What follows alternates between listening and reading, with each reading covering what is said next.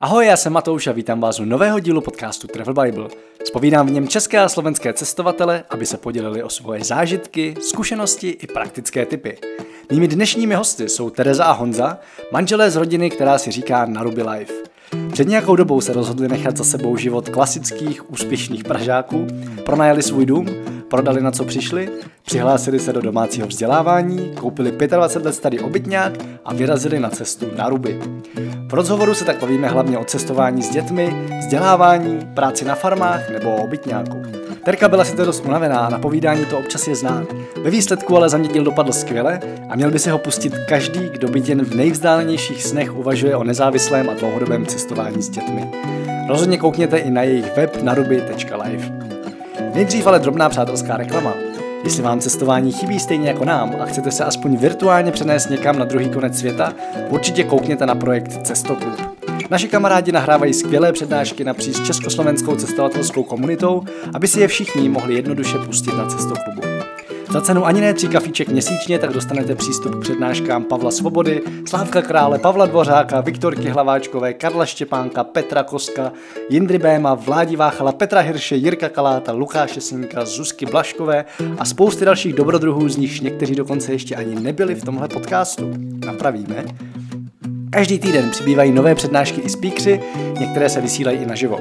Navíc, jestli vás zajímá moje dobrodružství z Keni, čeká vás tam samozřejmě i moje přednáška. Uslyšíte v ní historky z mého bloudění na motorce, z čajových plantáží i továren, z výšlapu na Mount Kenya i z dalších národních parků. Uvidíte fotky a videa, na kterých jsem si dal fakt hodně záležet a dozvíte se i dost praktických tipů. Takže ještě než se pustíme do podcastu, zapište si někam cestoklub.cz nebo si rovnou pořiďte předplatné a podpořte tak českou cestovatelskou komunitu. Nově navíc můžete předplatné otestovat na 7 dní zdarma. A zpátky k rozhovoru. Všechny důležité odkazy a pár fotek najdete jako vždy na travelbible.cz lomeno podcast. Pojďme na to. Já vás vítám v podcastu Travel Bible, díky, že jste dorazili, nebo spíš, že jsem mohl dorazit já. A jenom vás poprosím, jestli si můžete představit, ať, ať lidi ví, koho poslouchají, stačí jména a to je celý. Úplně jenom jméno, tak já jsem Tereza. Já jsem Honza, ahoj. A vy tady asi nebudete mluvit úplně jenom za sebe, protože jste rodina a přezdíváte si na Ruby Live, což by mě zajímalo, jak vzniklo. Možná začněme u toho, proč, proč na Ruby. No a vlastně tam to začalo, to je docela dobrý. Eh, my jsme takhle jednou seděli eh, s Honzou a byl to nějaký moment, kdy jsme cítili, že chceme už udělat něco s tím, jakým způsobem žijeme. Máme čtyři děti. Eh, tenkrát jsme měli úplně malý dvojčata a nějak jsme měli pocit, že vlastně máme to, co jsme si vždycky přáli a že uh, si to jako nemáme vůbec čas užít. Hmm. A čím vlastně nám ty děti dělali větší radost, tak tím víc jsme jako cítili, že prostě uh, to, jak na to nemáme prostor, je přesně to, co nechceme. A rozhodli jsme se obrátit náš život na ruby. A tak jsme jako seděli, jak se nám ta myšlenka zalíbila život na Ruby, na Ruby Life a tam se to vlastně začalo celý psát, ten náš příběh. Jo, je to tak. Já si pamatuju tenkrát tu kavárnu, kde to teda přesně Já. vzniklo. Kde jsme si seděli na kafe a řekli jsme, jak bychom to jako pojmenovali, když je to takový na ruby. No tak na ruby vlastně. No ne, nebylo to jako, že by to samozřejmě tako to přišlo jako rozhodnutí jako úplně jako ze dne na den. My jsme to jako pochopitelně jako žili ty každodenní dny a ten schon a ten, ten kolotoč a jako jenom jsme jako věděli, že to není jako co nech... Věděli jsme, že je to to, co nechceme, ale jako vůbec jako jsme neměli žádný nápad, co s tím udělat, až vlastně možná to bylo už jako dlouho, dlouho předtím a pak až s těma dvojčatama, kdy to fakt jako už bylo jako hodně všeho, tak přišla ta myšlenka, že i vlastně to, co chceme těm dětem my nabídnout jako rodiče, že to prostě není to, to, to jak to děláme. A vlastně to na Ruby Life nezačalo, jako že se hned zbalíme a pojedeme na nějakou delší cestu a řekli jsme si, že chceme dětem mít na ně víc času a začít jim předávat nějaké hodnoty, kterými jsme jako považovali jako za zásadní a začali jsme tady v Čechách pracovat jako dobrovolníci na ekofarmách. Máme tady organizaci, v České republice, která to umožňuje. Takže jsme začali po Čechách napřed s dětma, tam jsme zjistili, že nám to jako přináší to, co jsme jako hledali a že těm dětem jako předáváme ty hodnoty, které jsme měli potřebu jim předat. A vlastně tahle myšlenka tak jako rostla, až vlastně uh, pak přišel ten zlom, že jsme věděli, že to chceme dělat víc a něco tomu třeba i obětovat a vydat se na tu cestu na Ruby. Já se ještě zeptám, než půjdeme na tu cestu, pro představu, co to pro vás znamenalo? Ty jsi říkala, že jste vlastně jako si splnili ten sen nebo žili ten vysněný život, něco takového se jako použila. Ale najednou jste si uvědomili, že nemáte ten čas. Co, co, co znamenalo ten vysněný život vlastně? Co bylo to, co jste se rozhodli převrátit na ruby v podstatě? Jo? Ať, ať si lidi dovedou představit, jo, odkud jste jako vycházeli, co byla ta startovací jo. pozice. To byl prostě úplně konvenční způsob života. S hypotékama, s leasingama, s drahýma autama, eh, bych jsme skoro řekl bazénem, když ten jsme neměli. I když jo, vlastně nadzemní, takový skládací taky, se všema těma placenýma školama, školkama, eh, dovolenýma na jaře, v létě, na podzim, hmm. eurovíkendama eh, v Londýně a v Paříži a taková ta klasika konvenční, prostě to, co má člověk pocit, že je ten vzorec, který jako kam cílí, jako o čem je ten život, že to je ono, plnit si takový sny, jako tím, že mám vše, všeho dostatek, všechno tak, jak chci a hlavně to, co mají ti ostatní. Jo, to si myslím, že ono, jako tak, jak vidí ty druhý, tak on má tohle, tak já bych to chtěl taky. Jede se na víkend do Londýna, tak já chci taky jezdit do, do Londýna.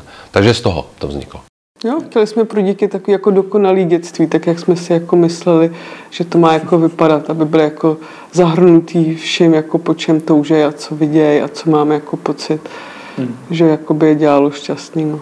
Jak vás teda najednou tady v tom rozpoložení napadly ekofarmy, nebo jak, jak vlastně vznikla tady ta mezifáze, možná, jestli to tak můžeme nazvat?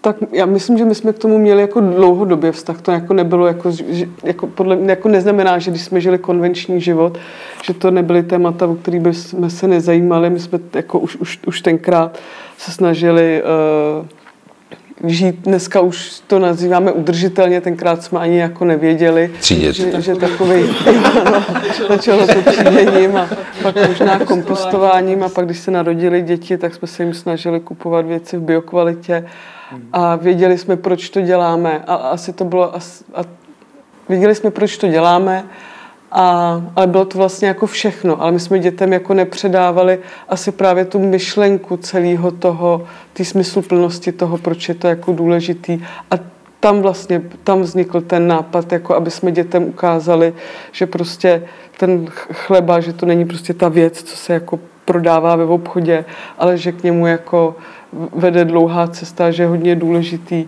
i e, si třeba právě ten chleba vybrat z toho, odkud může vzniknout, jaký to má jako dopad, už třeba právě jenom ten výběr tady ty jedné věci, hmm. že jako může fakt jako měnit věci a to jsme jim chtěli ukázat v tom jako opravdovém životě. Jakou roli teda v tom pak hrála ta cesta? A možná můžete přiblížit teda, co vlastně byla ta vaše první velká cesta a ale jestli jsme odpověděli na ty farmy. Proč tam byly ty farmy? Já myslím, že jo. Jo? Jo.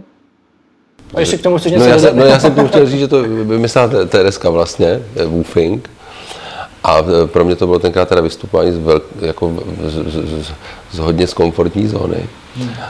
I když jsme měli vlastně k tomu zemědělství jak farmářskému jako blízko, protože jsme se nějakou dobu eh, poslední e, roky před tím, než jsme vyrazili právě na cestu a než jsme začali dobrovolně léčit, věnovali nebo podnikali v, prodeji farmářských potravin a podnikali v tomhle odvětví, takže to bylo blízko těm farmám. Takže my jsme už, když tenkrát vlastně jezdili po těch dodavatelích, kteří dodávali eh, do toho obchodu a tím tak vlastně vzniklo jakoby farmy a woofing. Jo a pro mě vlastně ještě to cestování mělo tu přidanou hodnotu, že já jsem vlastně chtěla i pro nás, pro dospělí, ale asi víc ještě pro ty děti, jim ukázat, že si vlastně oni, oni jsou ti, kdo si v životě můžou volit to, jakým způsobem budou žít. Měla jsem takovou teorii, že třeba i když to bude jako blbý, protože jsme jako nevěděli, jestli to, eh, jestli jsme ten nápad třeba, co jsme měli, jaký to bude, jestli to bude jako se jim líbit, nebo jestli to prostě pro ně bude jako otravný, nebo nudný, nebo já nevím. Takže jsem měla takovou teorii, že minimálně si z toho třeba odnesou aspoň to, co v životě nechtějí. Jo, ale, ale ta hlavní myšlenka, že jsou jakoby strůjci toho, že nemusí jako poslouchat ty, ty, jak se to jmenuje, ty, ty vzorce toho, co by se mělo, ale jak si umějí v životě sami zvolit to, jak oni chtějí žít, bez ohledu na to, co třeba říká okolí. A to jsem měla pocit, že jako cestování nabízí jako takový, protože to prostě jako dává rozhled, o tom, o tom žádná. Plus ta přidaná hodnota na těch ekofarmách, prostě eh, žijou lidi, kteří takhle prostě přemýšlejí, že si prostě dělají věci z vlastního přesvědčení. A to jsme tam, myslím, dokonce i našli. Jo, teda. A ono byla i taková ta myšlenka, jak jsme říkali, vlastně, jako aby věděli třeba, protože já si to ještě pamatuju jako dítě, ale pak ten věk současný už je takový, a ve městě obzvlášť, že neví dítě dneska, jak vlastně se objeví mlíko v krabici, jako když si ho koupí, nebo v lahvi. A tam to bylo jako, aby...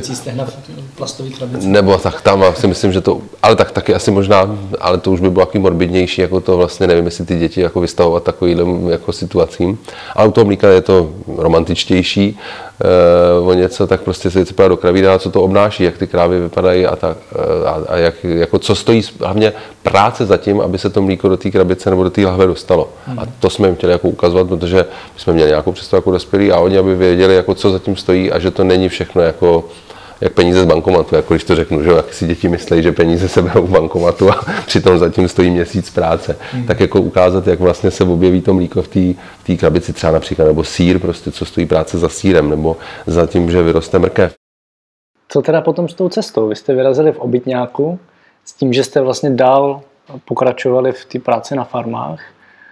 A proč měli jste pocit, že vám nestačí tady to cestování po Česku a prostě tady dobrovolničení na farmách po Česku? Nebo co, co byla ta motivace zatím najednou vyrazit na cesty? No, ale oni ty farmy, ty české farmy byly víceméně jako zkouška na tu cestu. Jo, jo. Takže to znamená, jako věděli, že tak, tak, jako to se plánovalo, jako vlastně tam se to celkem jako vyvíjelo, protože původně to bylo, ono to vzniklo tak jako samovolně, když to řeknu, nebo jako cesta tak to vedla ale eh, to bylo na dva měsíce na, na, na léto. Jako vlastně udělat si takový delší prázdniny eh, a, a vyrazit na delší na dva, tři měsíce. A pak vlastně z toho vzniklo, jak ale teda řeknu, finančně pokrýt ty dva, tři měsíce, kdy se nebude pracovat a bude se dobrovolničit a na základě toho teda pronajmout a všechno e, prodat nebo ukončit. A z toho vzniklo, že vlastně bydlení se nedá pronajmout na tři měsíce moc, ale jedně na rok. No a tak vznikla roční cesta.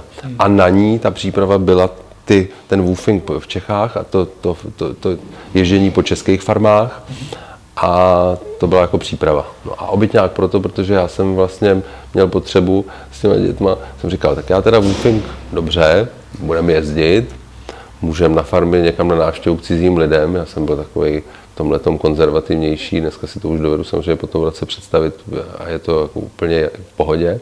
Ale tenkrát jsem takový opatrný, že jako nějakým cizím lidem vyrazit, teď tam za nimi přijít, sednout si k, nimi jednu, k jednomu stolu a tam s nimi jako večeřet a obědvat a teď to, co si vůbec nedovedu představit, jako jak, jak to, tak aby jsme měli jako, ne, ne, nešlo by, že bychom měli trošku takovou jako jistotu, že bychom měli obytňákem a ne osoba, osobním autem a když by prostě tam u nich nebylo ubytování nebo jako by se nám to nelíbilo, takže bychom jako si vlezli do toho svého obytňáku a vezli si ten svůj domeček, to by pro nás bylo takový přece jako jistější, co ty na to. A tak vznikl vlastně obytňák, že jsme řekli, jo, to vlastně dává smysl. No ne, já jsem napřed říkala, že to je blbost, protože... No to jsem tě nechtěl říct o tobě, jako abych tady říkal, jako že jsi říkala... Protože jsme napřed, jsem napřed říkala, že když tam jako chcem poznávat ty lidi, tak tam s nimi musíme být, aby jsme je poznali, že když budeme bydlet někde tam vedle, že to jako ne, nebude plnit svůj účel. A pak se nám tady stalo na jedné farmě v Čechách, že jsme vyrazili na nějaký vejlet, vrátili jsme se uh, později, než jsme plánovali a domácí chodili spát o hodně dřív než my a oni už spali. Takže jsme tam zůstali hladoví, děti vůbec nechápali, proč jako tam nemáme žádné jídlo a co to je jako za situaci. A pak tam ještě bylo jedno z nich nějaký nemocný, my jsme tam řešili nějaké horečky a pohotovosti. Mm-hmm. A, to, a bylo to fakt nepříjemný tenkrát.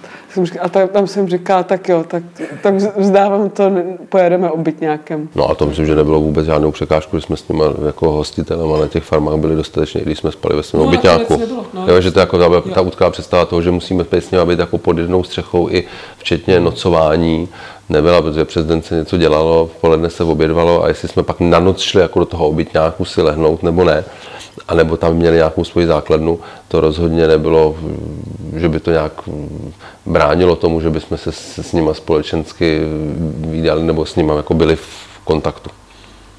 A co všechno tady bylo potřeba připravit? Ty jsi tady trošku zmínil, pustit byt nebo respektive pronajmout byt a ukončit všechno, co, co, co všechno vlastně, jo, protože když si představím, že bych teď chystal roční cestu, nikdy jsem to nedělal, tak si říkám, že to vlastně musí být strašně složitý. A já za sebe vím, že není, ale eh, pro někoho, kdo, kdo mm-hmm. se k něčemu takového chystá, tak co všechno jsou ty kroky, které je potřeba udělat?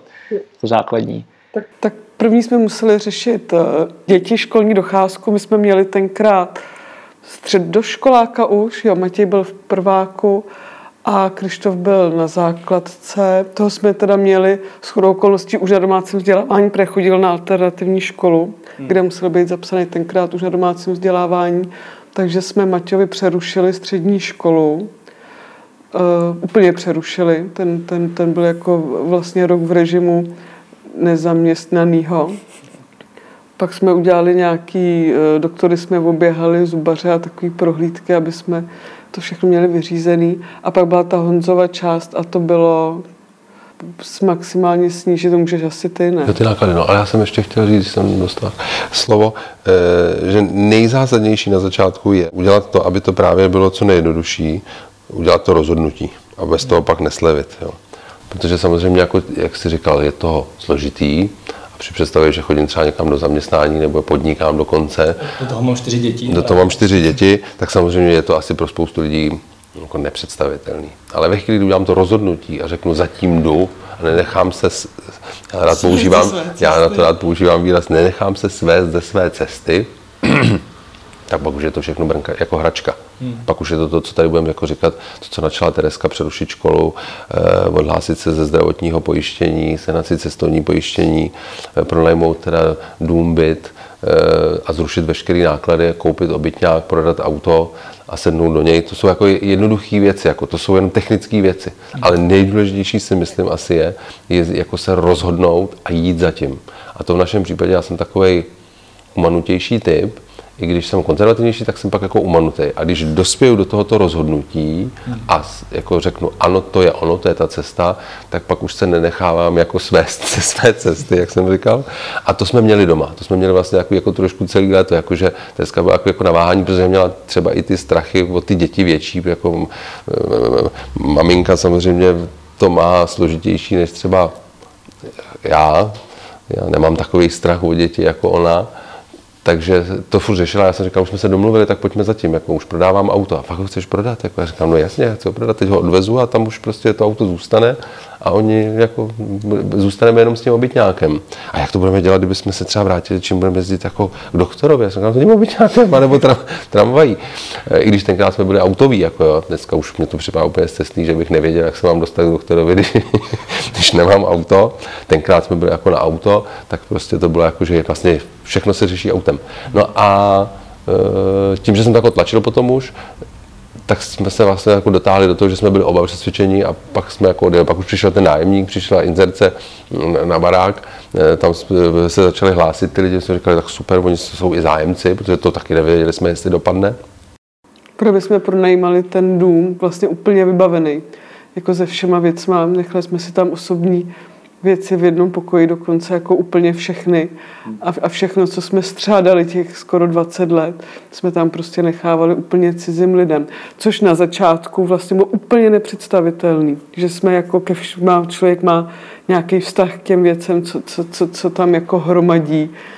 A, ta představa najednou, že tam jako v tom bude bydlet někdo jiný a používat to a že tam bude nám spát v posteli a budou tam chodit návštěvy, jejich návštěvy a budou nám tam jako ničit naše věci, dětem hračky, nechali jsme tam i hračky a takové věci. A... Jako sundali jsme, sundali jsme osobní jako věc, sundali jsme fotky ze stěn svoje, ale obrazy prostě naše zůstaly na stěnách, naše kitky tam zůstaly, jako konvička, zůstaly tam, nevím co, obrázky od dětí, co nám nakreslili, jsme dali na jednu kupičku, takže to, to byl ten moment taky. A ve chvíli, kdy se našel ten zájemce, přišel a řekl, já to beru a chceme to na rok, tak pak už vlastně nebylo cesty zpět. Hmm. Protože pak už to bylo jako daný, protože zase byla nějaká úmluva a tu my jsme drželi. Ale ona to na druhou stranu byla průprava, jako, protože si eh, tím, že se jako jsme si dovolili tam pustit něk, jako do svého domova někoho, kdo se tam bude chovat jako on doma v těch vašich věcech, tak to byla taková průprava zase na druhou stranu pro to, jak jsme se my doma chovali v těch místech, co jsme pak objížděli a ty lidi, co eh, ty hostitele, co provozují woofing, tak ty byly jako neskutečně vstřícný a, a pohostinný pohostění. Takže, takže co eh, člověk měl jako důvod, proč se, jako seděl zase na gauči nějakým jiným, někoho jiného. Ne, ale tohle mimochodem, to je, to je hrozně zajímavý point, jo, protože já jsem nějakou dobu docela hodně cestoval přes Couchsurfing, ale pak ještě mnohem víc jsem přes Couchsurfing u sebe ubytovával lidi. A to, co mi vždycky bylo nejvíc nepříjemný, když přijel někdo, kdo se tam choval, jak, jak jakože, že nemůže nic, jo? ptal se prostě, jestli může na záchod. Mm-hmm. A já jsem říkal, buď tady jako doma. Tady prostě, já to nechci řešit, já, já jsem s tím úplně v pohodě, buď tady jako doma. A často to byly lidi, kteří takhle někam přijeli poprvé mm-hmm. a mně to vlastně bylo nepříjemné. Oproti tomu, když někdo přijel, okamžitě prostě hodil nohy nahoru, rozvalil se na gauči a rozbalil si tam pivo nebo něco, tak to pro ně bylo úplně jako normální, v klidu. Říkám, jo, pozval jsem tě k sobě domů, vím, co to sebou nese, vím, že se tady budeš chovat jako doma, ale právě jako chci, aby se schoval jako doma, abych nemusel ti dovolovat, prostě si můžeš natočit vodu z kohoutku a napít se, že jo? jo, jo. To, to, je jako to je hezký point. Mě ještě zajímá, jakým způsobem jste tohle komunikovali s dětma. Hlavně s těma staršíma, jo? protože jakoby u, u malých dětí tam vnímám, že já tady děti nemám, ale přece jenom jsem jako vyrůstal s dětma i, i už jako starší a pořád mám kolem sebe spoustu dětí, tak vnímám, že u těch malých dětí je pro ně je důležité, aby byli se svýma rodičema, aby byli milovaní. To je jako celý. A nic víc moc neřeší. Jo, ale jako ten středoškolák už tam si říkám, že ten, ten už má jako svůj nějaký život, má svoje kamarády, má svoje koníčky, tak jako jak jste to s ním řešili? Jo, přišel si s hotovým rozhodnutím, prostě táta rozhodl, ale jedem na rok, nebo jak tohle bylo? Ne, vůbec, tak oni to pochopitelně s náma jako žili, ten kolotoč, který, eh, o kterém jsme tady mluvili takže rozuměli tomu, co, se jim jako snažíme říct. A e, byla to, ptáš se moc hezky, protože byla to jedna z našich podmínek té cesty. Tenkrát, když jsme s Honzou seděli v té kavárně a vymysleli teda tady to, že, že pojedeme na další dobu, že se teda musíme zeptat starších kluků, protože ty dvojčata, jak říkáš, ty byly malinký, těm tenkrát byly dva roky a kousek, takže pro ně to prostě bylo jenom jako dobrodružství, ani vlastně ne, jako nerozuměli tomu, co se bude dít. Byli v tom úplně eh, bez, bezmocně. a, a dvěma starším klukům jsme to řekli, my tomu říkáme doma rodinná rada, kde jsme si teda řekli pro a proti, proč, proč tam chceme jet, co nás tomu vede, co to obnáší a proč to pro ně děláme, proč to děláme pro sebe a jestli jsou ochotní do toho s náma jít. Takže jsme tam nad tím jeden, večer strávili debatou, pracovali jsme i s těma jejich strachama, zase obavama a nakonec teda svolili, že pojedou.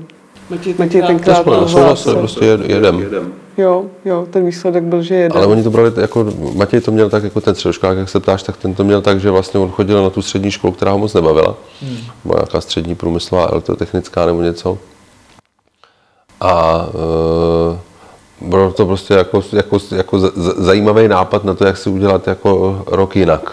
Hmm. Takže ten to vlastně bral a myslím si, že ani nevím, jak to jako domyslel daleko, to těžko za něj jako mluvit, to by nám řekl, jako jak daleko to měl domyšlený, co to třeba nese a nenese za, za důsledky, ale museli všichni souhlasit, to byla podmínka. Jako. My jsme nikdy asi nikoho násilím netáhli, protože to nějak odporuje principům jako naší výchovy.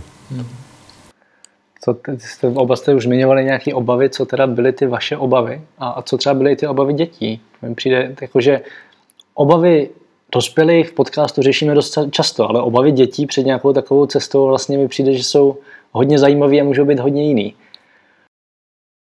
Já přemýšlím, jestli měl nějaký obavy. Matěj určitě ne. Ten, ten, ten není ten typ asi, co, co by měl nějaký obavy. On naopak je u nás ten, kdo je tak, taková klidná síla. A Krištof asi měl obavy, jestli mu nebudou chybět kámoši, pak trošinku řešil jazykovou bariéru, protože on byl tenkrát, myslím, páťák, takže ta angličtina jeho vůbec jako nebyla na žádný úrovni, takže vlastně řešil, a to byla vlastně asi jeho největší obava, jak se tam jako domluví s těma lidma. Mm-hmm což se ukázalo teda na začátku, že byl problém, vadilo mu to a bylo mu to hodně nepříjemný, že se s těma lidma nemůže bavit. Tak byl ze začátku i takovej jako seklý na těch farmách, že se tam jako vyhýbal těm lidem a, a bylo vidět prostě, že, že mu to není příjemný. A pak se to zlomilo. To byl hrozně hezký moment, kdy se jako rozmluvil a začal si to strašně užívat. Jako ten, ten, ten velký jako zvrat toho, že, zvrat toho, že najednou jako mohl s těma lidma naopak jako komunikovat, tak to, to obrátilo v tom, jsme třeba za ním pak i chodili a říkali, jestli už třeba by nešel jako dělat něco jiného, než furt za ním jako chodit, protože on samozřejmě konverzoval s tou svojí slovní zásobou, kterou měl, takže to bylo občas jako takový jako úsměvný a bylo to jako hrozně hezký to pozorovat. A vlastně, když ještě k tomu jazykovému, to bylo pro mě jako velký překvapení na té cestě, protože jsem předpokládala, že třeba ty malinký děti, ty, ty tříletý, že pro ně ta jazyková bariéra nebude vůbec, jako že děti si přirozeně můžou jako hrát s dětma, jako komunikovat prostě i, i bez toho jazyka. A vlastně pro ně to byl největší problém, ta jazyková bariéra, což bylo vidět, když jsme potkali potom na cestě nějaký lidi a nejvíc teda asi děti český a oni najednou měli možnost s někým mluvit česky, tak bylo vidět, jak to strašně užívá. Jak, byli, jak, to jak byli nevypovídaný vždycky, jak se vrhali no. na ty Všichni chtěli něco vyprávět. Jo, jo, my jsme si taky vždycky chtěli, jako povídali jsme, jako ho potkali, ale neměli jsme vůbec šanci, protože i ty velký vlastně, To si myslím, že všichni vzpomínají, vzpomínají všichni říkají, že tak jak nás potkala ta rodina s těma čtyřma dětmi, všichni něco chtěli vyprávět. My jsme takový upoví, taková upovídaná rodina, takže, takže měli prostě potřebu všichni malí ukazovat Pepča Panenky, Jáchym Oudíčka, to vařit a Matěj, nevím.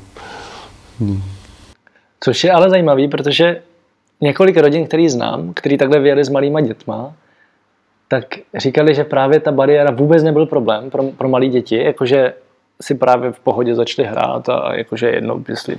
Často, ono, i kdyby ty děti uměly anglicky, tak jim je to k ničemu, jo, protože prostě přijedeš do Španělska, mm. španělský tříletý děti taky nebudou mít anglicky, ale že to vlastně vždycky bylo úplně v pohodě a vy jste asi druhý, který vlastně říkají tady ten opak, takže to mi přijde zajímavý a asi je hodně důležitý zmínit, jo, že tady ty věci, o kterých se bavíme, tak prostě nemůžou být univerzální. Každý, každý dítě a každá rodina je úplně jiná ale tak je otázka, my jsme specifický, jsou, jsou to dvojčata, že?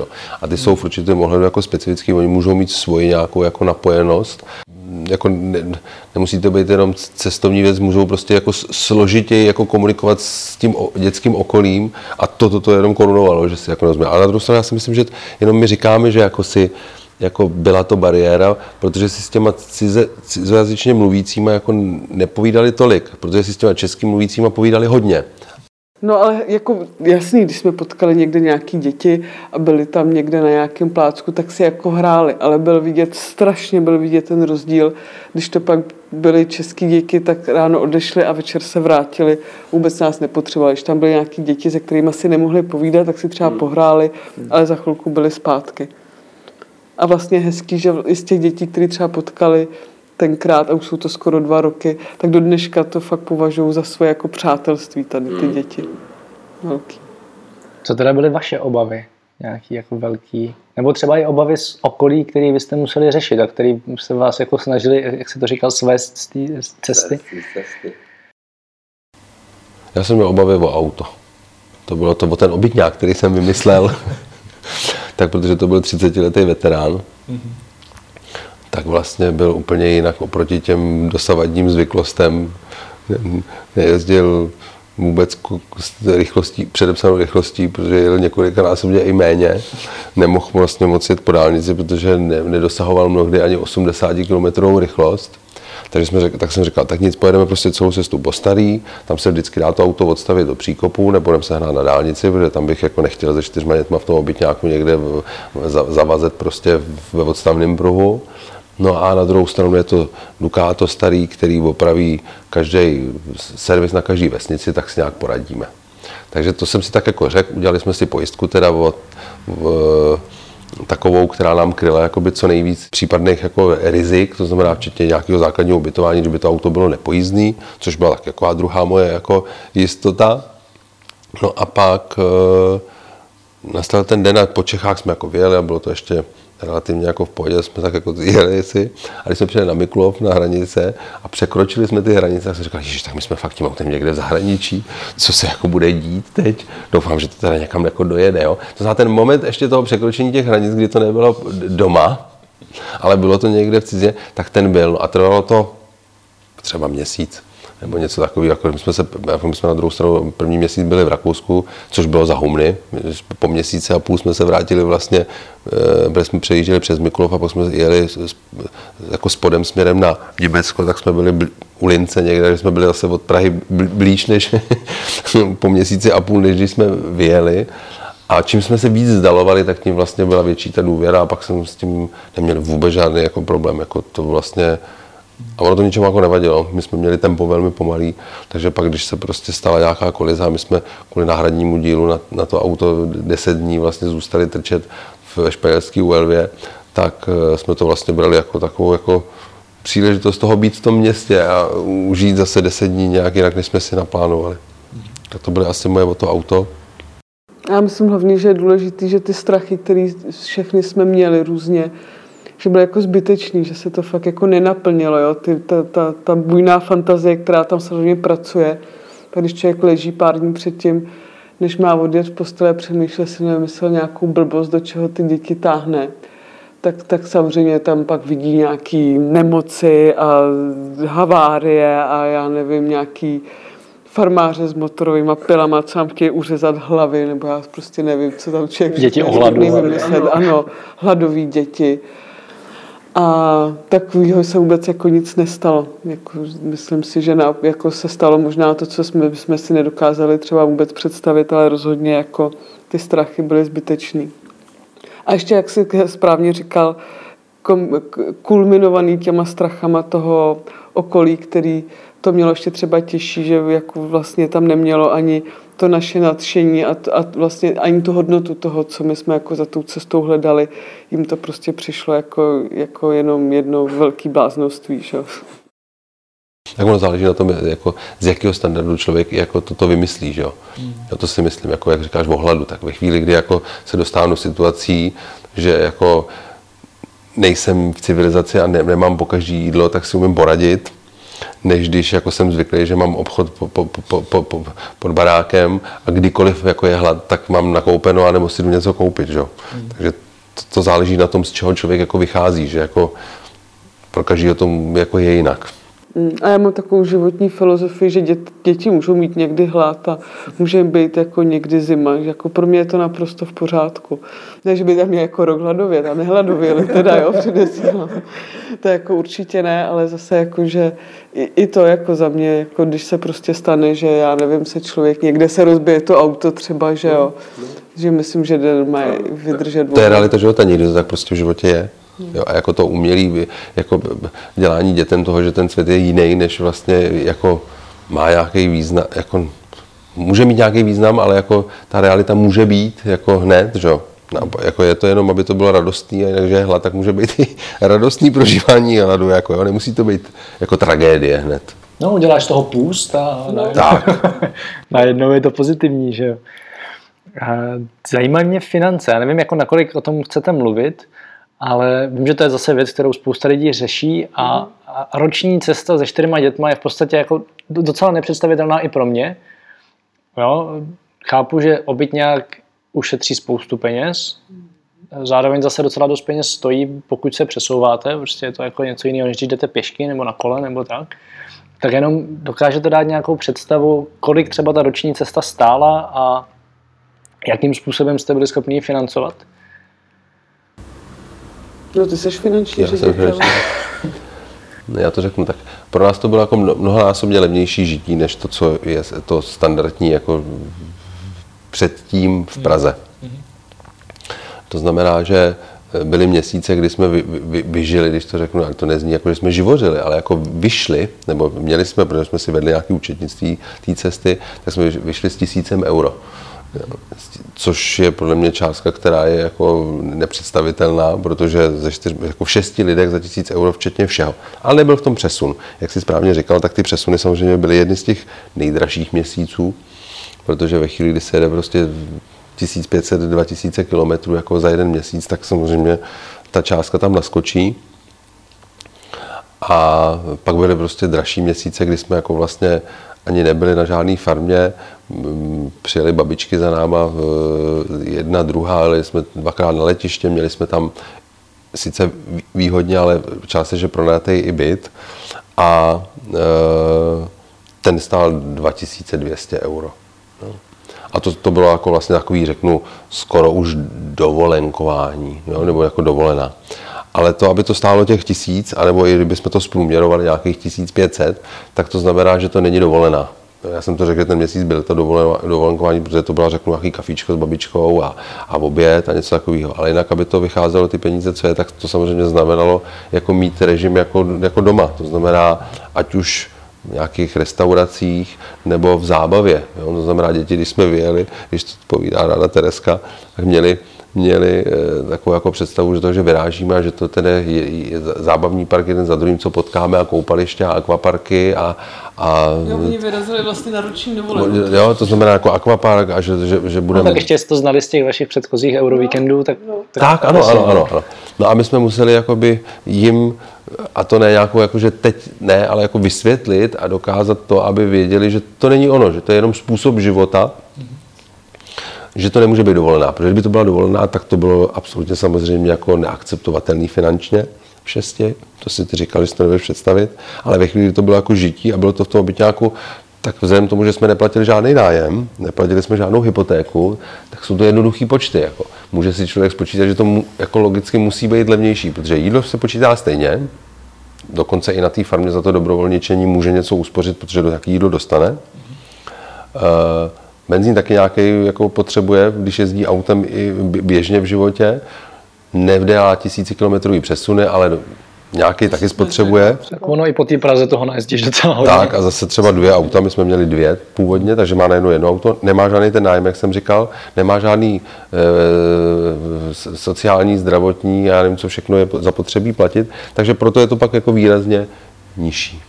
Takže se, jako, to nebylo neakceptovatelné ale nebylo to o tom, jako že by to bylo jako rybní, rybníček musel být naplněný, jo? nepřitékalo do něj nic, tak logicky jako samozřejmě nějaký pří, jako, e, peníze byly potřeba.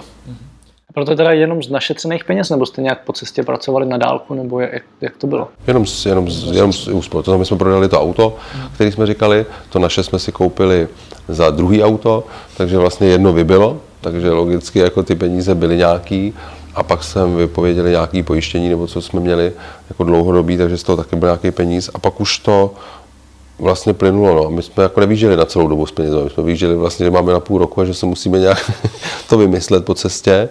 A pak to tak jako padalo, jako že to samo vlastně vycházelo. Ne, že bychom si našli práci na dálku, my jsme nestíhali, jako, že bychom ještě do toho jako zvládli za peníze někomu jako říct, že vezmeme práci, to prostě nebylo akceptovat. Jako dobrovolniči, čtyři děti, mm. e, obhospodařit, auto, záchod vylejt, nalejt, doplnit vodu, tak to nebylo. Pojďme teď na úplně jiný téma. A vy hodně mluvíte a píšete o udržitelném cestování a vlastně o udržitelném životě obecně. Už to tady taky několikrát padlo. Co si pod tím vůbec představit? A jakým způsobem se to snažíte vyaplikovat do života? To je velký, to je velký téma pro mě asi, veď. Tak pro mě jako eh, žít udržitelně, to slovo nemám moc ráda, ono je tak takový hodně už jako sprofanovaný, ale jako pro, pro mě to znamená žít jako, jako s co největším ohledem na to, co tady vytváříme, necháváme, jak, jak, jak žijeme tak, aby jsme tady mohli nechat něco těm našim dětem. My máme ty čtyři děti, takže já tohle to vnímám jako hodně důležitý. Takže asi, asi tak, jako spotřebovávat co, co nejméně a chovat se k, k, jako s co největším respektem k těm zdrojům, který tady máme a který, se kterými tady jako plítváme. Což je samozřejmě jako velký okruh těch věcí, kde se, kde se dá, eh, kde se dá jako zlepšovat a dělat třeba věci jinak, než, je člověk třeba jako naučený. Těch možností máme čím dál tím víc. Takže je to taková jako cesta, která jako ohleduplná cesta k tady k tomu všemu kolem nás, co máme. Co to teda, jakoby, pokud bych si to chtěl představit na nějakých reálných příkladech spojených s tou cestou, co to vlastně znamená? Tak my jsme tu cestu za udržitelností měli vlastně ve významu těch farem, za kterými jsme jeli. To, to bylo to, co my jsme tam jako hledali, eh, aby, jsme jako poznali, poznali jsme nový, ukázali jsme to těm dětem a aby jsme tam prostě konzumovali co nejméně, nevytvářeli jsme tam žádný zbytečný odpad tím naším počínáním, aby prostě to, toho za námi vlastně zůstávalo co nejméně. A my jsme přitom mohli žít jako v nějakém souladu jako s tím okolím sami se sebou. No a já, já to za sebe ještě vlastně vnímám tak jako za udržitelnosti, jako to pochopit. Jo, vlastně, co to, co to znamená, protože hm, udržitelný život jako vlastně neexistuje. Jo. To bychom museli říct, že se nesmíme ani narodit. Tím, že se narodíme, už to znamená nějaký odpad, znamená to nějaký energie a podobně. Že to samozřejmě jako nelze a já vždycky, když se dostávám do toho, já, já jsem měl spoustu takových momentů, já jsem dělal teda kromě toho finančnictví i nákupčího, tak pak jsem vlastně chodil do těch obchodů a nic jsem tam nemohl koupit, když jsme byli v té jako takový nejintenzivnější jako pumpovacím období, kdy jsme na té cestě jako vlastně to vnímali nejintenzivněji, tak jsem jako přišel s, chle, s chlebem a to bylo vlastně, co se dalo jako koupit. Jo. A pak ještě možná mrkev a nějaký zelenina třeba v těch jižanských státech ve Španělsku to samozřejmě byla ta nabídka větší, tady u nás je všechno, jsou výrobky, ale ta, za udržitelností byla jako to pochopit, to znamená jako vlastně přijít na to, aby to bylo jako co nejvíc přirozený, protože jako ano samozřejmě do čeho, když se do, do těch věcí jako nutíme a nerozumíme tomu, to je ta smysluplnost věci, anebo jako pochopení té věci, to se říká jako 50% úspěch to pochopit a pak už jenom najít jako vlastně cestu, jak to realizovat, tak to jako pochopit a mít to jako přirozenost.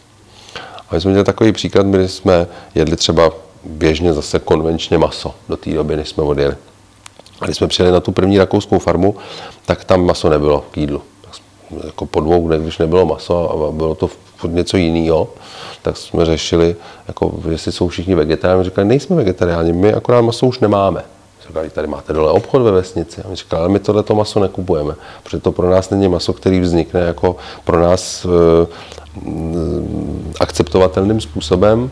My máme svoje prasata, těch máme pět, ty si každý rok e, zabijeme na podzim a dokud to maso máme, tak ho jíme.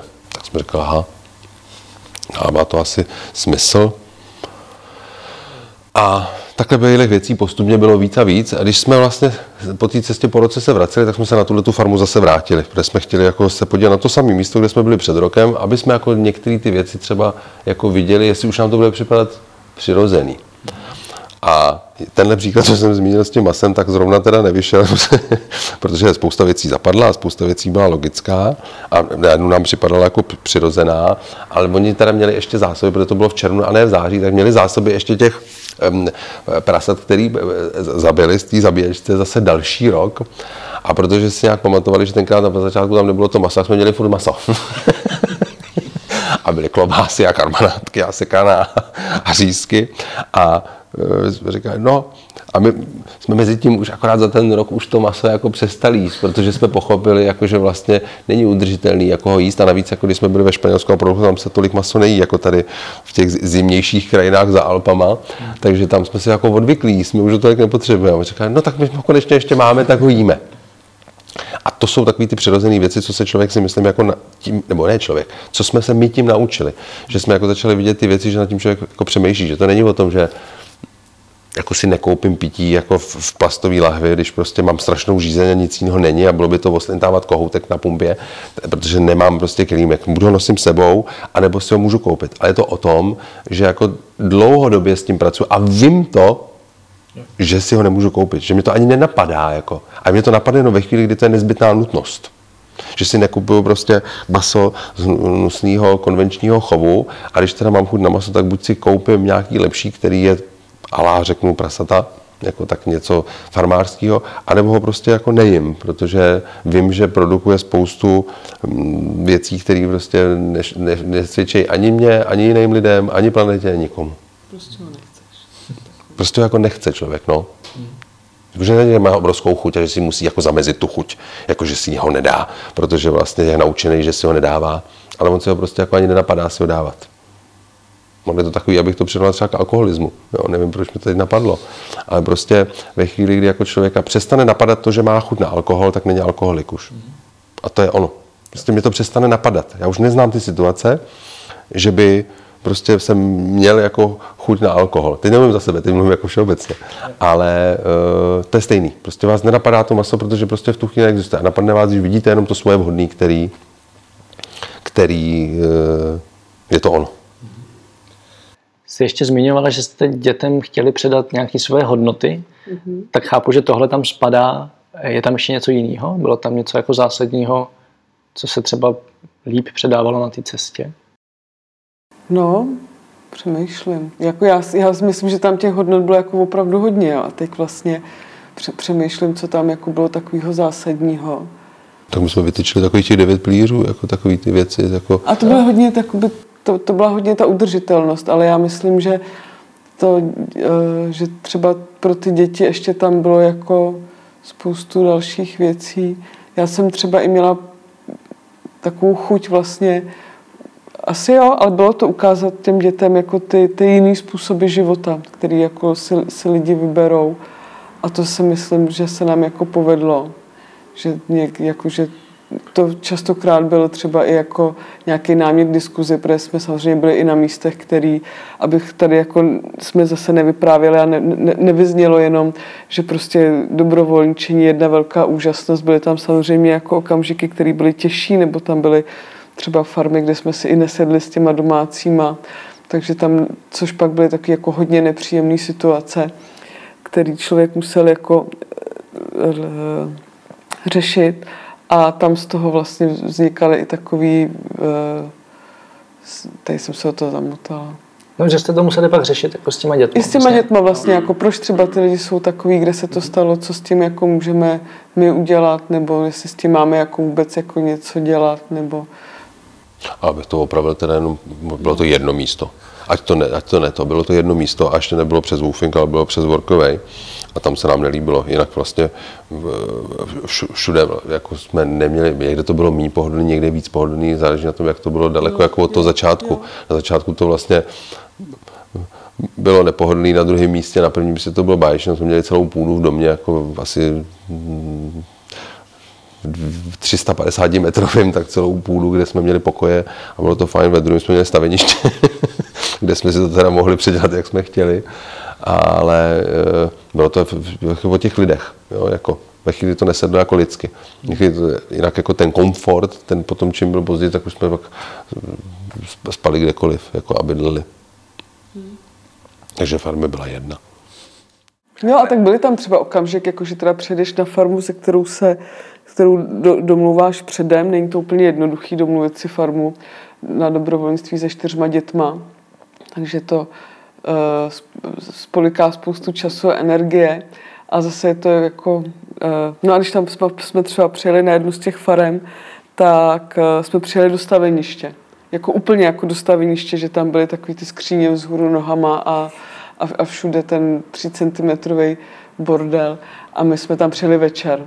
A ještě tam bylo nějaký, že jsme tam nemohli spát v tom ubytňáku, jo, netekla voda. Netekla právě všude. Jo, všude tekla, ale teplá netekla, no bylo to prostě no, úplně... To, no, protože to bylo, ne, protože to bylo udržitelné, jak tam byl solární ohřev a ono prostě hold, jako v listopadu no. už nesvítilo, no. no Takže byla taková vlažná. No a pak, a pak tam člověk sedí s těma dětma, kteří jsou jako unavený, jsou hladoví, že to jsme se bavili, že, že, že, že to je sice v pořádku, ale má to pochopitelně uh, vztah, má to, má to vliv na tu jejich náladu. Pak tam člověk přijde takový situace, jak se ta zloba potom těch dětí obrací na nás. No, tak tady tu máme, co jste nám vymysleli.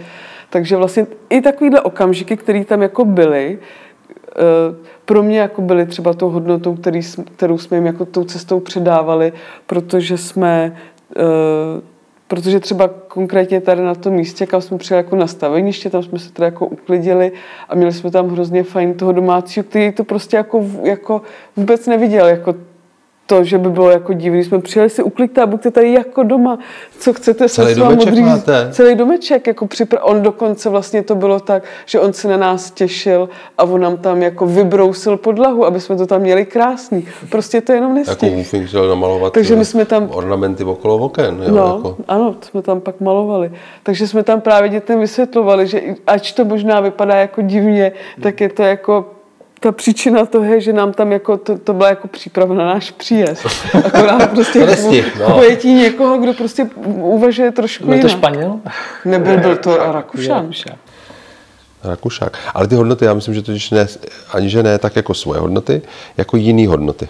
Jo, ukázat. Tam to je důležité, jako protože možná jsme to tak jako zamluvili, nebo jsme to špatně řekli, ale ono to bylo ukázat jim hodnoty, jako i jiné hodnoty, protože jsme se bavili o tom, z čeho jsme vystupovali a samozřejmě tam byla naše nějaká potřeba. My jsme to těm dětem potřebovali ukázat, aby jako si to dokázali představit, protože dospělý má větší představivost, No jasně, ty, ty, když žiješ nějak a chceš mu ukázat jiný hodnoty, tak on ti to neuvěří, že jo, když mu to budeš jenom říkat. Tak, tak, tak, tak. A my, a my tím, že jako dospělí jsme udělali to rozhodnutí, oni souhlasili a řekli, jedeme, tak jsme měli příležitost pro to jim ukázat i ty jiné hodnoty.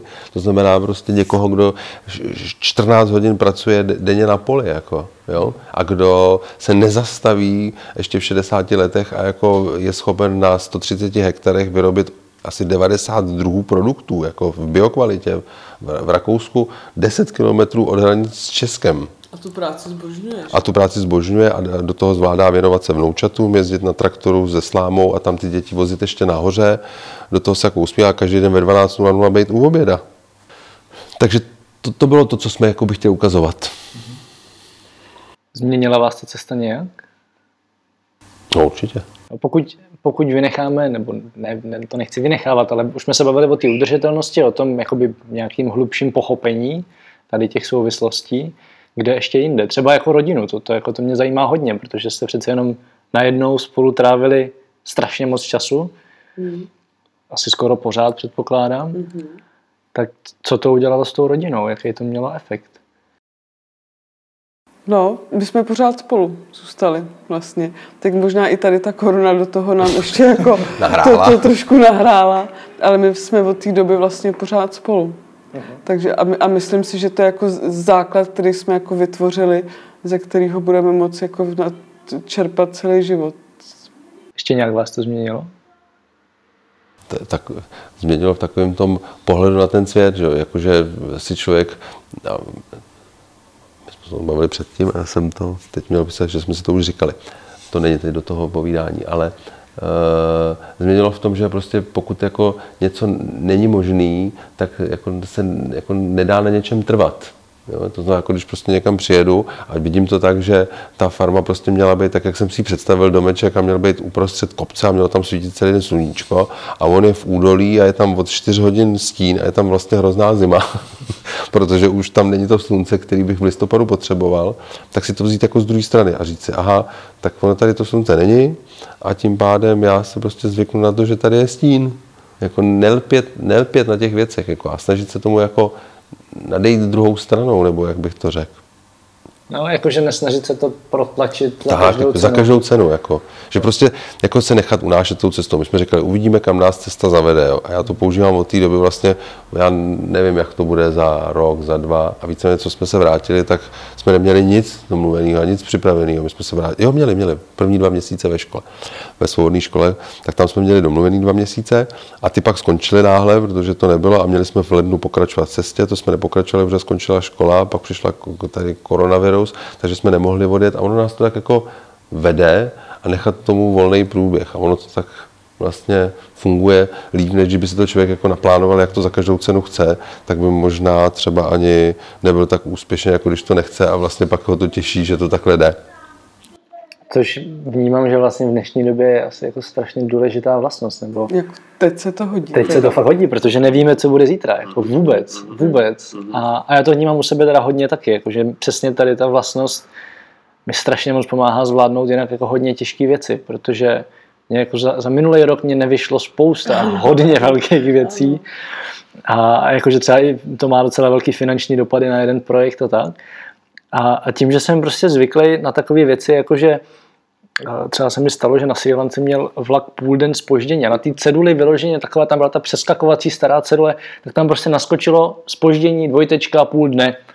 A jakoby v ten moment, když se mi to stalo poprvé, tak jsem úplně z toho byl a ty, a ty jsem koukal na ty lidi kolem, oni si prostě rozdělali deky, udělali si tam piknik, všichni byli v pohodě. No. A od té doby jsem strávil v Azii skoro dva roky, nějaký čas v Africe, nějaký čas na Balkáně. Dneska mi to přijde úplně v pohodě, prostě až to bude, tak to bude. Jo, až se naplní autobus, tak pojedem. A, a přesně tady ta schopnost jako v životě je strašně důležitá. Jo, to potvrzuju, to je vlastně ono. Kdy to prostě jako je tak, jak to má být. Jako, a je to ten současný moment, že? Takový to ne až, až, až. Jo. To vlastně bylo, to jsme se o tom my jsme to taky měli vždycky až, až, až. Jako vlastně teď se dělá tohle a pak až v létě pojedeme někam společně. A tohle je vlastně teď v tuto chvíli je to ono. A jedno, jestli prší, nebo je hezky prostě, nebo jak to, já jsem si vymyslel, že neděle bude krásná a ona je zmrzlá, tak z toho trošku třeba člověk z toho vystoupení z té komfortní zóny rozhozený, ale jako bere to tak, že... Že to tak prostě je. Tak to tak prostě je. Mám tady celý velký téma vzdělávání a já to možná vezmu od konce, jak jsem jako nejdřív zeptal, jak to dělali s vzděláváním, ale eh, spíš se nejdřív zeptám, co si z toho myslíte odnesli ty děti, jakoby krom tady toho poznání života třeba, tak to, což samo o sobě podle mě strašně důležitý. Prostě vidět, jak žijou jiní lidi, jak to funguje v jiných státech, jak to funguje na venkově, když jsem z města a naopak. Ale třeba z hlediska jakoby běžného vzdělávání, jo, takového toho školního, naučit se psát a číst a počítat a e, kreslit a nevím co všechno, tak jak se tohle projevilo? Jakoby mělo to pozitivní efekt, nebo naopak bylo pak těžké jako dohánět tu školu? No, my, my v tom asi nejsme úplně úplně... Eh, my jsme už předtím měli děti na nějakých alternativních školách, hmm. protože jsme vždycky vnímali, že to vzdělání je pro nás důležitý, ale vlastně asi trošku tak, aby, aby, aby, aby bylo takový, aby to děti bavilo, když to řeknu, se vzdělávat. Každý, Každý prostě po svém a podle toho, jak, jaký má potřeby a jak to cítí. Asi jsme nikdy neměli nějaký ambice a do děti jako tlačit do nějakých jako vědomostí, ale spíš jako, aby z nich jako rostli šťastní a spokojení lidi, kteří umějí jako sami sebe řídit. Právě třeba jak klidně v tom vzdělávání. Takže my jsme jako nevz, nevzešli jako tady na tu cestu z nějakého jako standardního systému. Matěj tenkrát byl, pravda, na střední škole průmyslový, prohlásil, že, vě, že ta cesta větší nuda, než na té škole stejně být nemůže, takže klidně pojede. Na školu už se nevrátil po, po, po, po té cestě. To napřed přerušil a pak, uh, a pak přešel na vlastně střední školu, kterou si dělá do dneška na, na to nejdálkové to domácí vzdělávání. Takže jako už, ten už se do systému nevrátil. A Krištof uh, ten vlastně taky se, se úplně ten, ten pokračoval na svobodnou, na svobodnou školu a vlastně si to do dneška tak jako řídí sám tu školu. A myslím si, že to je ta hodnota, že si za to jako nějak nesou svoji zodpovědnost a vnímají to taky. Jsme jako především dali důraz na to, že třeba ten daný rok té cesty není o tom, že se musíme naučit odbocninu druhou a, a já nevím, co tenkrát v páté třídě nebo kolika v šestý třídě vyjmenovaný slova, všechny úplně do posledního. Jsou teď momentálně důležitý, že se to stejně jako doučí to dítě. Nebo každý dítě se to naučí jednou. Jako, a, a to, co potřebuje. A to, co nepotřebuje, tak se učit nebude ale že se naučí to, že uviděj, a ty, ty jsi to říkal, vlastně poznat ten život a to teda jinak samozřejmě já předpokládám, že když sedíme spolu, tak jsme jako spíš cestovatelský, ale i tak to mi nedá nezmínit, jako my jsme to viděli úplně z jiného pohledu ty cizí země, než to, co zná jako většina lidí. To znamená, my jsme necestovali tak, že jsme jeli, rezorci jako nedovolím ani vůbec jako zmínit, ale e, necestovali jako mezi po hostelech? Po, no ne po hostelech, po turistických věcech. Jasně. My jsme jako neturistické věci a dostávali jsme se do těch rodin dovnitř a to bylo to poznání. Oni prostě dneska asi, když bychom se jich zeptali na to, jak žije italská rodina, tak by byli schopni jako z té jedné říct, jako ne, asi nebyli jsme na 20 místech, aby to mohl být nějaký objektivní vzorek, ale řekli by, jako jak vypadá den v italské rodině, jak co kdo dělá, jak to vypadá ve španělský, jaký je rozdíl mezi asi e, katalánskem a mezi Andaluzí e, ve smyslu toho, jaký jsou jako ty lidi, protože to poznali z těch jiných pohledů, než to jako to turistický, řeknu, ten turistický materiál, nebo jako ten turista, který přijede a bere jenom ty věci, co prostě mu tam, co tam jsou pro ně připravený. A to jsme brali jako, že to je to nejdůležitější. A co se teda týče té tý, jakoby technické stránky vzdělávání, tak jste to řešili jak? Protože střední jste teda přerušili, to, to, jakoby, to mě mimochodem pak zajímá mimo téma, jakým způsobem to řešit jakoby, eh, na domácím vzdělávání v českém systému, protože mhm. pokud vím, tak to pořád oficiálně vlastně nejde. Jedna, jedna škola, dvě, už, už, jo, do, už jde do no. Teďko všechny, že jo? jo, jo, jo. Takovým hodně podivným způsobem. No a u toho mladšího teda to bylo jak? Tam... Technicky dorovnávací zkou, nebo respektive přeskoušení po roce. To znamená, tam bylo... jsme si domluvili, ano, tam je, a to ty no, si pamatuješ. A to jsem já studoval, tam ve chvíli, kdy člověk eh, vycestuje déle jak na rok, ne, půl roku, tak má, ne vlastně, no, my jsme měli domácí vzdělávání, to znamená, to i samo o sobě by mohlo být tak, že jako můžete být kdekoliv, že? nemusí člověk sedět jako v Čechách. A když ještě... A to se jde jednou za půl roku na to, A to se jde jednou za půl roku na přeskoušení. A ve chvíli, kdy jsme nahlásili, že jdeme dlouhodobě, tak už to jim ten výhled, dlouhodobě, není tam ani půl rok, ani rok, dlouhodobě do zahraničí, ne déle však jak dva roky, to znamená, takže maximálně jednou za dva roky musí proběhnout přeskoušení, aby eh, a to já jsem tenkrát studoval, dokonce jsem to říkal někomu, protože jsem to věděl, protože musí získat vysvědčení a vysvědčení klasifikován, protože ve chvíli, kdyby nezískalo vysvědčení, tak pak nemá nárok na střední školu hrazenou státem. Takhle je to nějaká, jako já už to teď ten detail přesně nevím, ale vím, že to vlastně bylo, my jsme mohli říct, že dva roky se učil někde jinde, nedostal by vysvědčení a splnil by ty dva roky té školy, bez jakýkoliv přeskoušení. Ale tím by se ztrácel nárok na střední školu, která je hrazená státem. Takže je zapotřebí mít v těch prvních devíti letech vysvědčení. Takže jsme šli na přeskoušení po roce. A to, měl, a to jsme měli normálně nějaký, nějaký přehled toho, co se má učit, co, což, což má každá škola individuálně a to jsme sebou měli učebnice a ty jsme tam Eh, ty jsme tam vyplňovali tak, jako aby jsme nějakým způsobem ty zkoušky na konci udělali. Vůbec tady nebudu říkat, jako, že to bylo tak, že jsme se každý den tam hodinu učili. Spíš vlastně to bylo, že když Krištof našel sílu a chuť, tak si k tomu sednul. A nějak jsme tam jako společně se snažili ten objem toho, co jsme věděli, že potřebujeme, aby měl na to přeskoušení, tak s ním projít.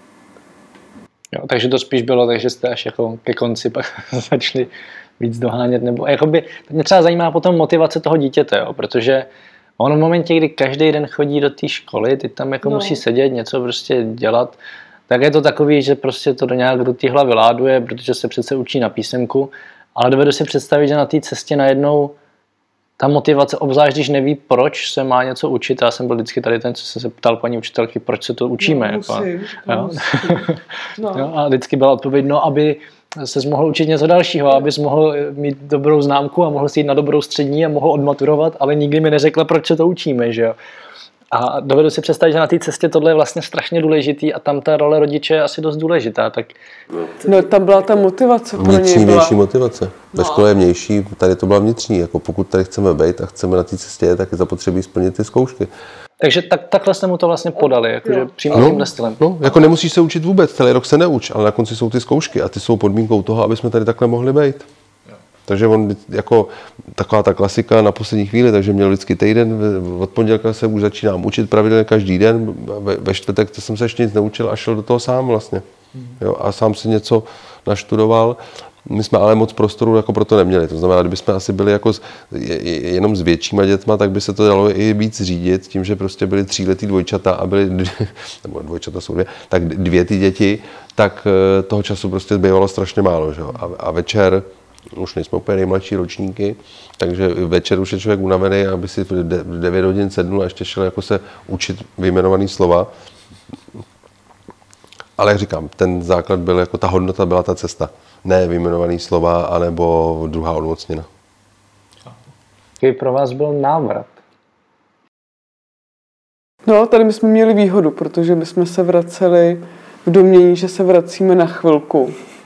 Takže asi, asi, asi s, s pocitem toho, že se vracíme na pořád, nebo kdybych věděla, že se vracíme a že tady budeme tak dlouho, jako tady dlouho jsme, tak by se mi asi tenkrát vracelo jako mnohem hůř. Ale my jsme se jako vlastně vraceli skoro, že tady pobydeme na Vánoce, prohodíme obytňáky, protože kluci řekli, oni spali spolu v Alkovně a řekli, že spolu spát nechtějí, že chtějí každý svůj postel, takže prohodíme obytňáky a zase pojedeme.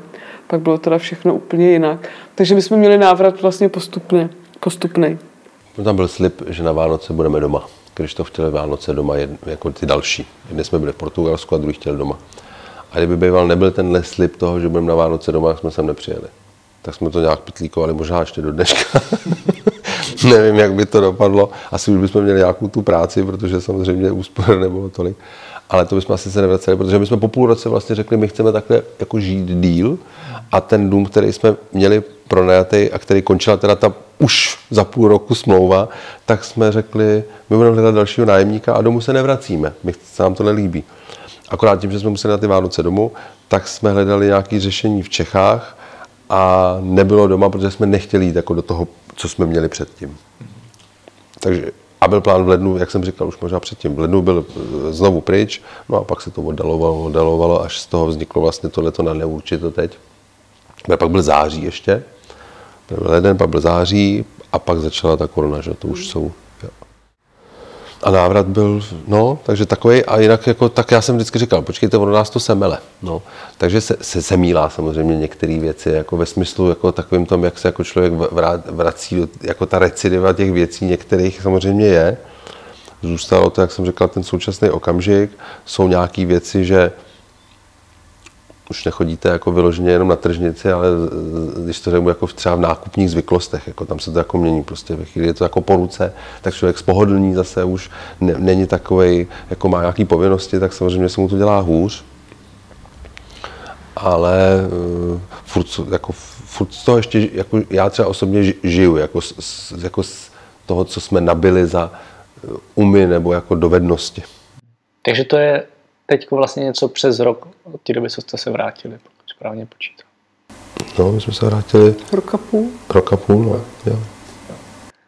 Máte něco, co si myslíte, že by lidi měli vědět, nebo co byste jim chtěli vzkázat?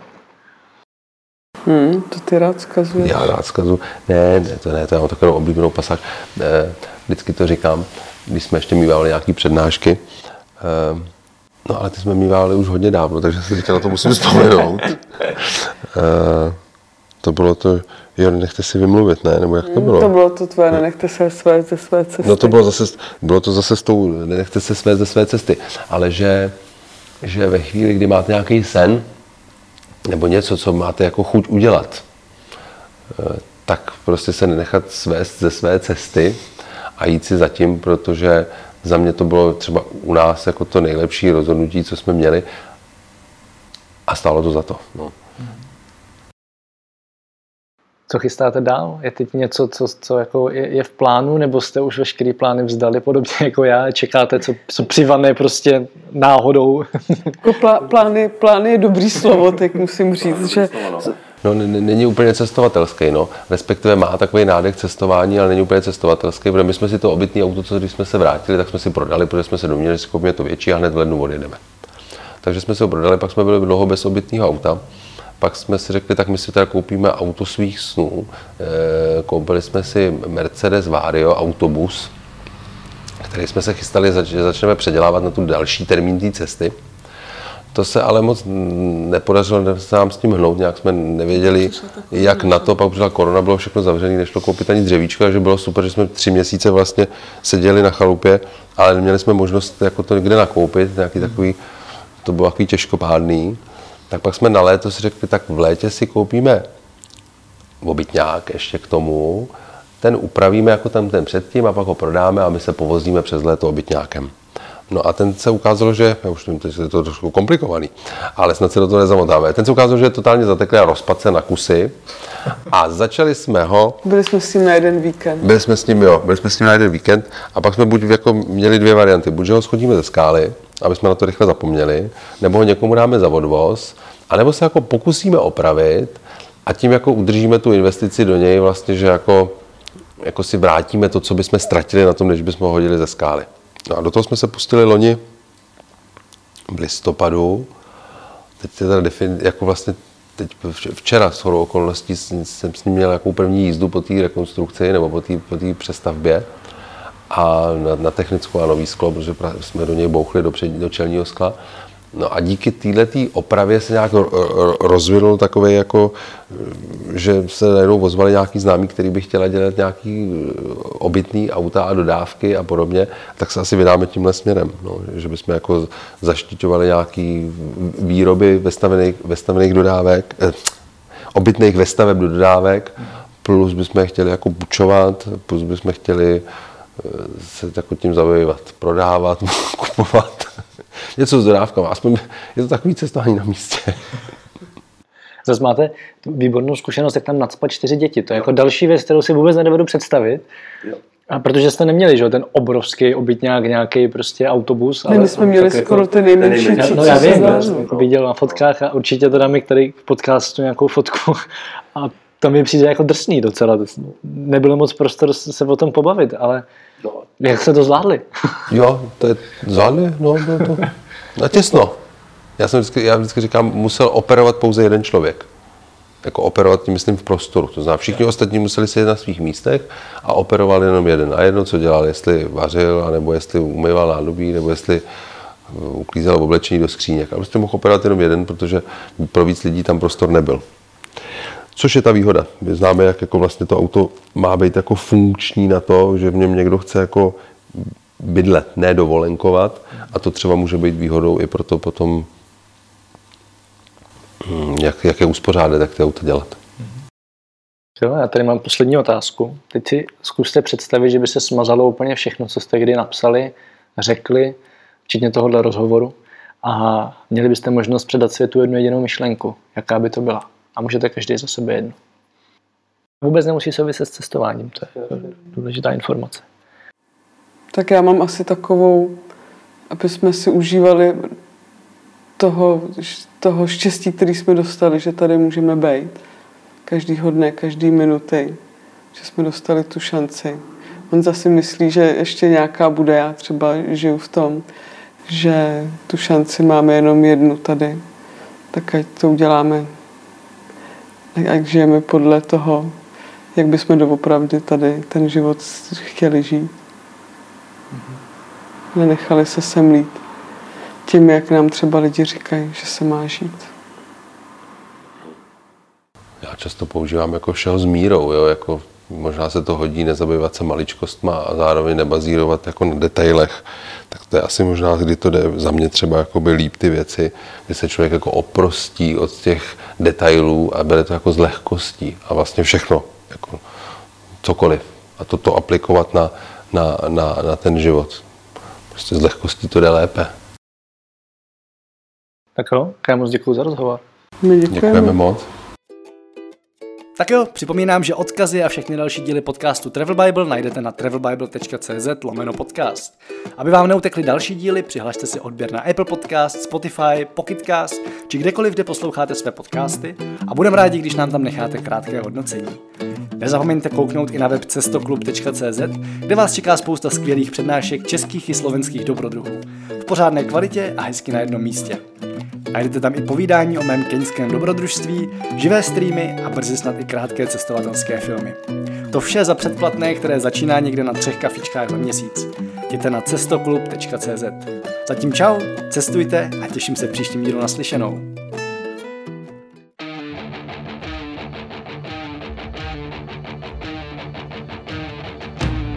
Tento podcast sponzorují božstva. A je jí hodně.